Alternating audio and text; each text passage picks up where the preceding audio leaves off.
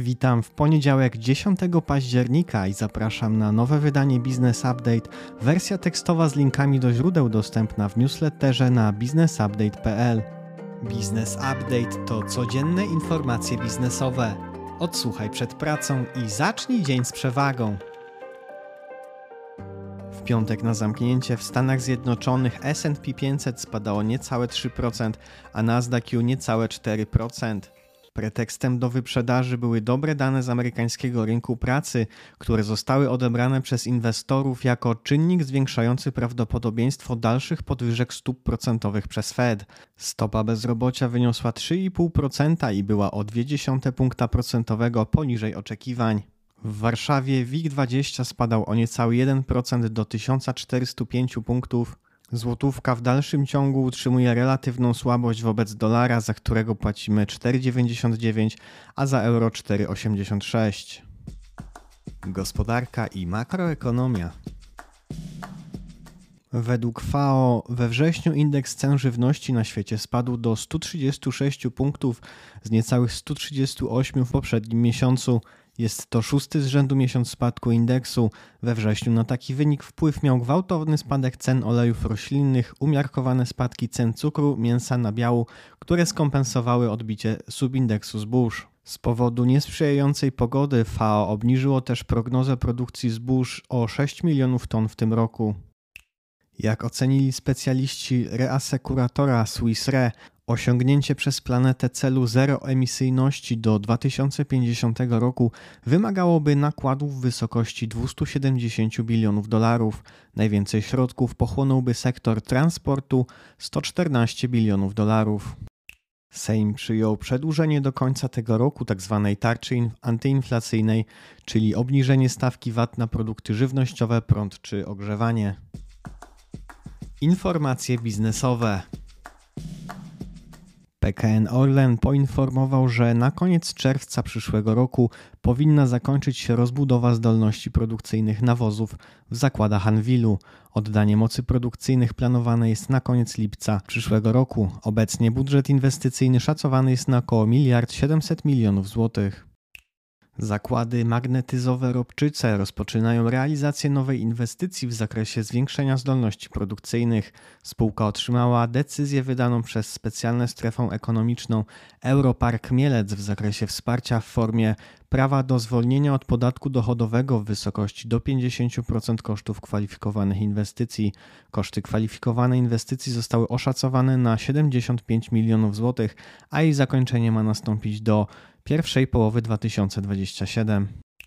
Dawid Jaworski został powołany na wiceprezesa zarządu producenta kotów Rafako. Wcześniej pracował m.in. w PGNiG, PGNiG Termika i Polskim Funduszu Rozwoju. Koncern Stellantis chce część zdolności produkcyjnych w Gliwicach przeznaczyć na uruchomienie produkcji kamperów. Jako powód wskazano ogromne zainteresowanie tego typu pojazdami. Dla porównania w 2018 roku zarejestrowano w Polsce 518 nowych samochodów mieszkalnych, a w zeszłym roku było to już 2191 pojazdów.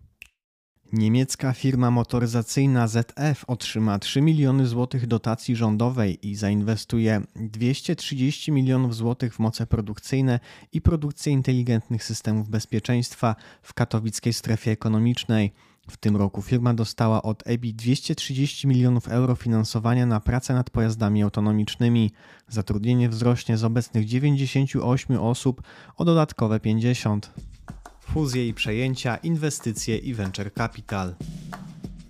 Dziś w południe rozpocznie się walne zgromadzenie PGNiG, na którym głównym punktem ma być wyrażenie zgody na fuzję z PKN Orlen. Eksperci zastanawiają się, czy docelowo majątek powiększonej grupy Orlen będzie ubezpieczać ubezpieczyciel Polski Gaz TUW założony w 2016 roku przez PGNiG, czy też kompetencje ubezpieczeniowe paliwowej grupy zostaną przeniesione do grupy PZU.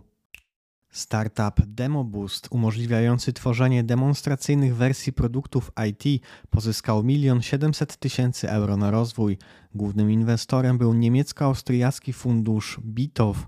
Dodatkowo w inwestycji udział wzięli m.in. fundusz Movens Capital, Założyciel Impostu Rafał Brzoska i Szymon Wałach były szef cyfryzacji PKO BP, a obecnie wiceprezes Impostu.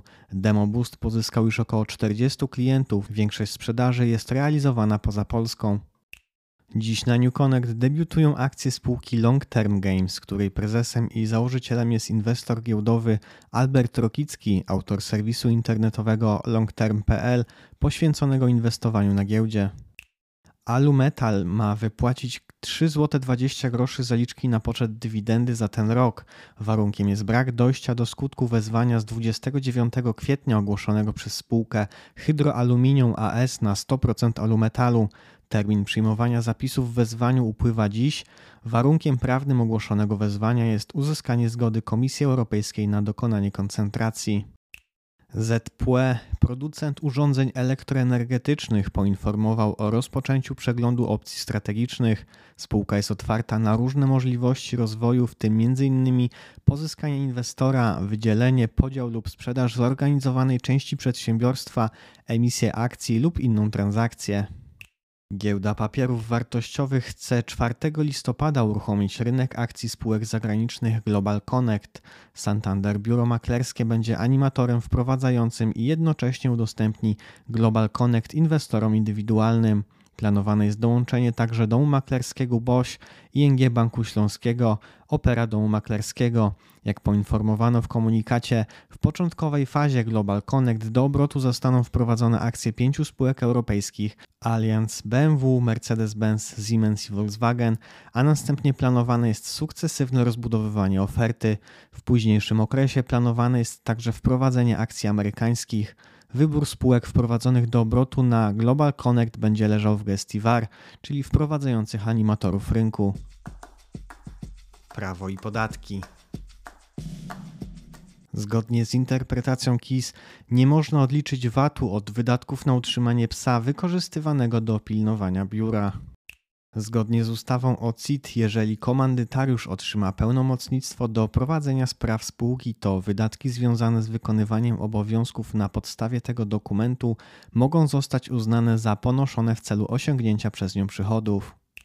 Obowiązek podatkowy rozliczenia VAT od udzielenia licencji pozostaje z chwilą wykonania usługi, jeżeli udzielenie licencji polega jedynie na jej dostarczeniu oraz wdrożeniu i z tym świadczeniem nie są związane żadne dodatkowe czynności cykliczne. Interpretacja dyrektora KIS potwierdza, że przedsiębiorca korzystający z użyczonej rzeczy, ponoszący wydatki na jej utrzymanie, może rozliczyć je w podatkowych kosztach.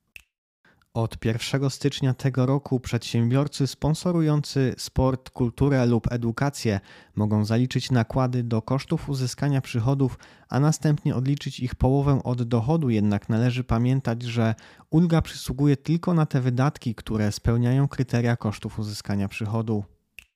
Jak wynika z interpretacji KIS, wynajem serwerów nie jest usługą związaną z nieruchomością, gdzie są zainstalowane, a zatem nie podlegają opodatkowaniu w miejscu jej położenia, tylko w kraju siedziby nabywcy usługi. Wiadomości rynkowe. Bank Gospodarstwa Krajowego poinformował, że liczba umów o udzielenie wsparcia z Funduszu Wsparcia Kredytów we wrześniu spadła około 350 do 907.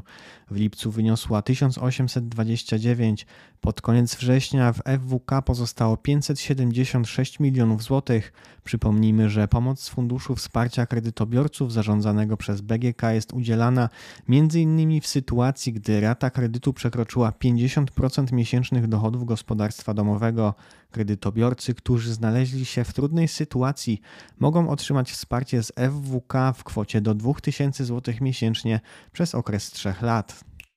Jak wynika z danych Polskiej Rady Centrów Handlowych, w lipcu obroty w centrach handlowych były o 16% wyższe w porównaniu do lipca 2019 roku i wzrosły we wszystkich kategoriach obiektów. Największe wzrosty odnotowano w działalności usługowej o 54%, gastronomii o 36% i sklepach RTV i AGD o 23%.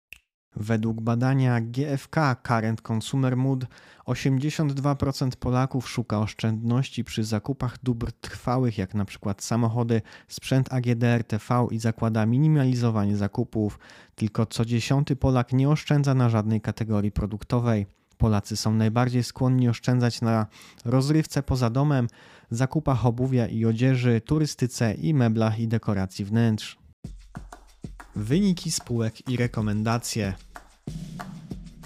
W ubiegłym roku grupa InPost była największym płatnikiem CIT w branży kurierskiej w Polsce. Zapłaciła 222 miliony złotych podatku dochodowego przy przychodach na poziomie 3,5 miliarda złotych.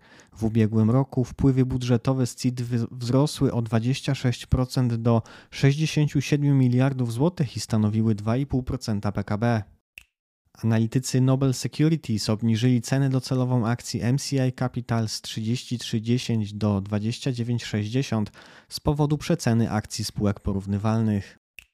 Mercator Medical poinformował, że pomimo obecnej nadpodaży rękawic na rynku, która według szacunków może sięgnąć w tym roku 150 miliardów sztuk, rynek powinien w ciągu 6 do 9 miesięcy powrócić do równowagi. Wiceprezes firmy Monika Żyznowska powiedziała, że projekty M&A są na początkowych etapach. Jak dodała, żeby ochronić kapitał, który mamy, na pewno bardzo rozważnie będziemy podchodzić do przejęć. Wynikiem tej rozwagi jest to, że nie przejęliśmy jeszcze żadnego podmiotu. Tym bezpiecznym akcentem z Mercator Medical kończymy dzisiejsze wydanie. Jeżeli podcast był pomocny, będziemy wdzięczni za polecanie go dalej. Ja życzę owocnego poniedziałku i całego tygodnia i do usłyszenia jutro.